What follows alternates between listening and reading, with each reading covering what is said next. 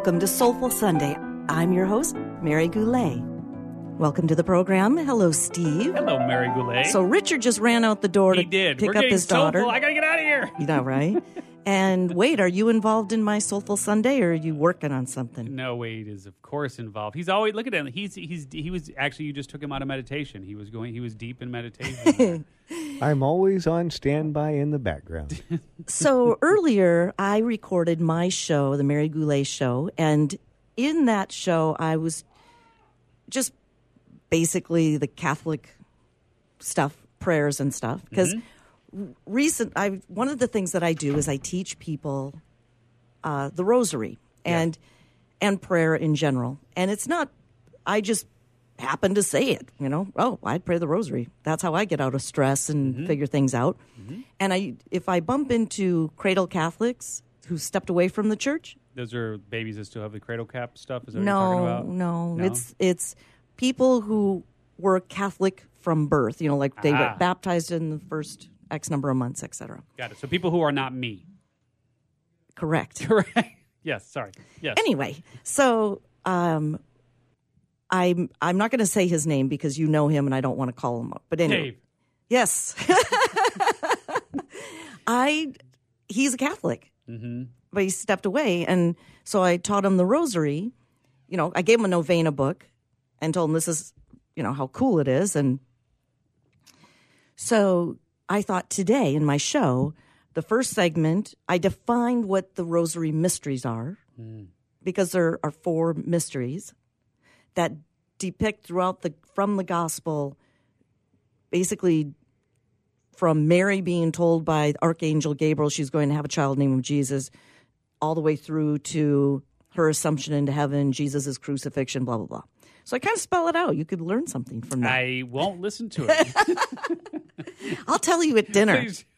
okay? When you're a captive awesome. audience. yes, for sure. Um, After I take a spoonful of the hot stuff from that Thai jar, and, and throw it at. Oh yeah, right. Um, and then I went into some other aspects, but it was funny. And Wade, you may have been joking, but you listened to that whole hour off and on when you were in there, Right. and you made something. You're going, that was very good. I don't believe any of it, but that was very good. well, well, let me mention that was just me being sarcastic. Uh, Totally. you know, I know you. walking into any show host and go, "Wow, brilliant, brilliant show."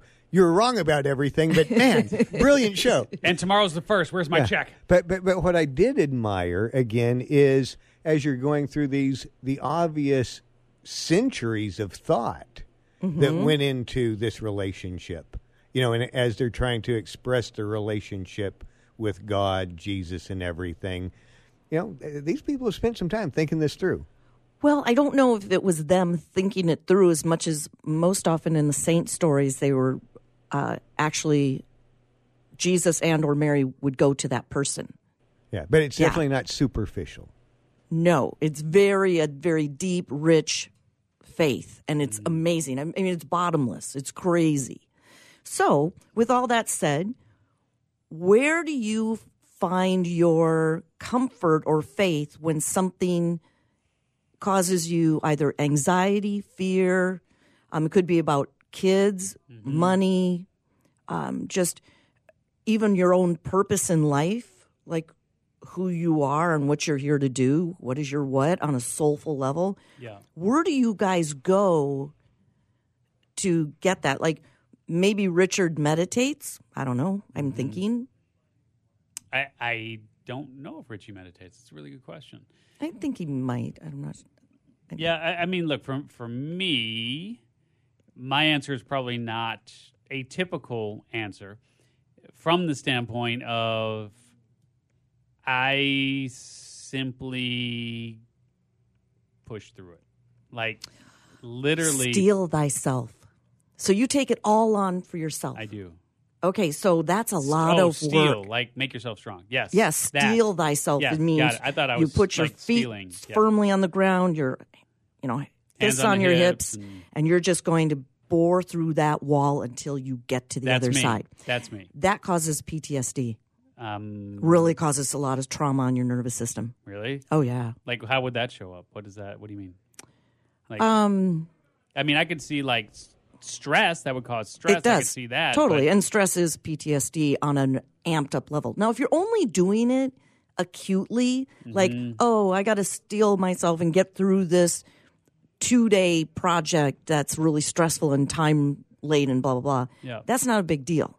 But when you're boring through a financial upset for 18 months and you're Mm-hmm. trying to steel thyself and make workarounds, yeah, that's a chronic form of it. got it. So any repercussions of that, I don't know. Mm-hmm. Um, Yeah, for me, it's it's definitely a. I mean, and, and there, so there's two there's two things, and actually, you'll probably appreciate this, um, because it plays into the whole go with your gut mm, work that you teach. Um, so so so there's two things, right? So one, when I have, um, I have a a strange ability to uh, to have premonitions. nice. Like I So can you're see things coming or have that gut feeling or whatever.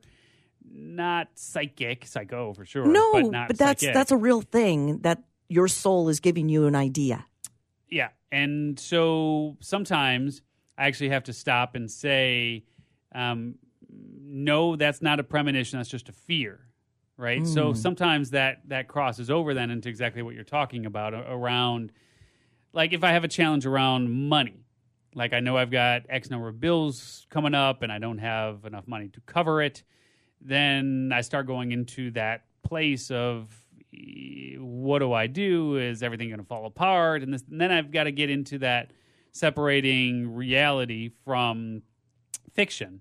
And so sometimes I will literally say, no, that's just a, a fear. It's not, you know, premonition. And other times I'll just simply put the hands on, on the hips and kind of mm, power through it. But I have to delineate whether or not there is actually something to power through, if that makes sense. So are the premonitions primarily negative?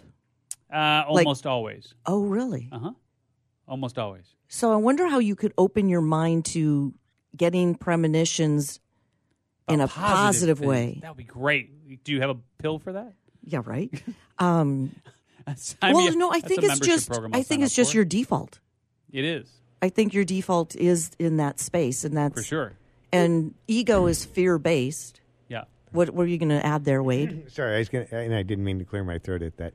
But if I can throw this into the conversation at this point, um, one of the things that I advise people as I'm advising them on, say, a little more of life and business, is the recognition of our thoughts. So, one way of summing it up is your experience with the world is whatever you project out into it, right? But within limits. So, let's say that you're going out for your pizza at your favorite pizza place. You could spend the hour prior going, you know what? What if they drop the pizza? What if they burn it? What if there's a noisy crowd at the, my favorite table? What if they're playing music that I hate? I could spend the hour thinking of every negative thing that happens. And let me just mention in our society, we encourage that by saying, oh, they're just being pragmatic Hmm, Yeah. right?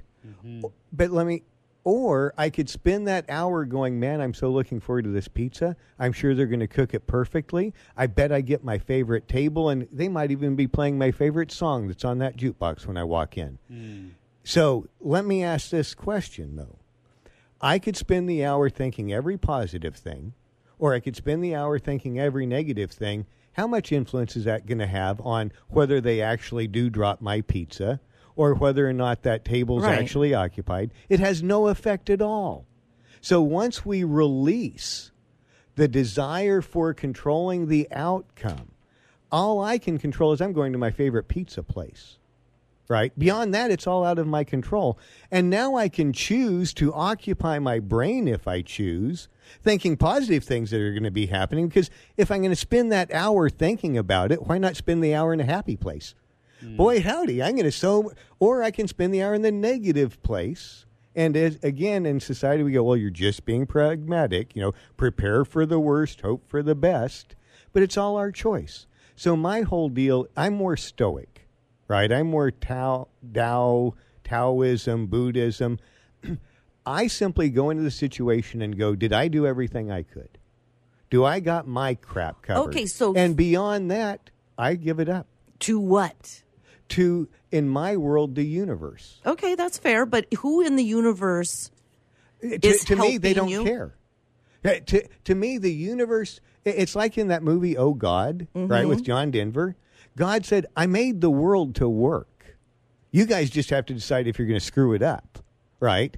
But if you simply go into it and go, the world doesn't care whether you breathe or not, but it's creating oxygen that you can have if you want to breathe. Mm-hmm. The world doesn't care did you drink from that puddle when you needed water, but the world created rain or you know the universe or whatever. Everything we need is there if we choose to take it. It's how much are we interfering by, according to say the Eastern philosophies, imposing desire, imposing outcome. I'm not going to enjoy my pizza tonight unless these six things happen. And if those six things don't happen, man, there's where you go astray. Yeah. G- go out, have a pizza. So we're running out of time in And this I'm segment, hungry. right? um, I was also talking it from the reverse angle of where do you go when things stress you out, cause you anxiety, fear? Where does somebody go? What do you rely on? And if you rely on your own grit to get through, that's a lot of work for you. True. And there is more help than that. All right, thanks for listening to Soulful Sunday. Thanks, guys, for being here.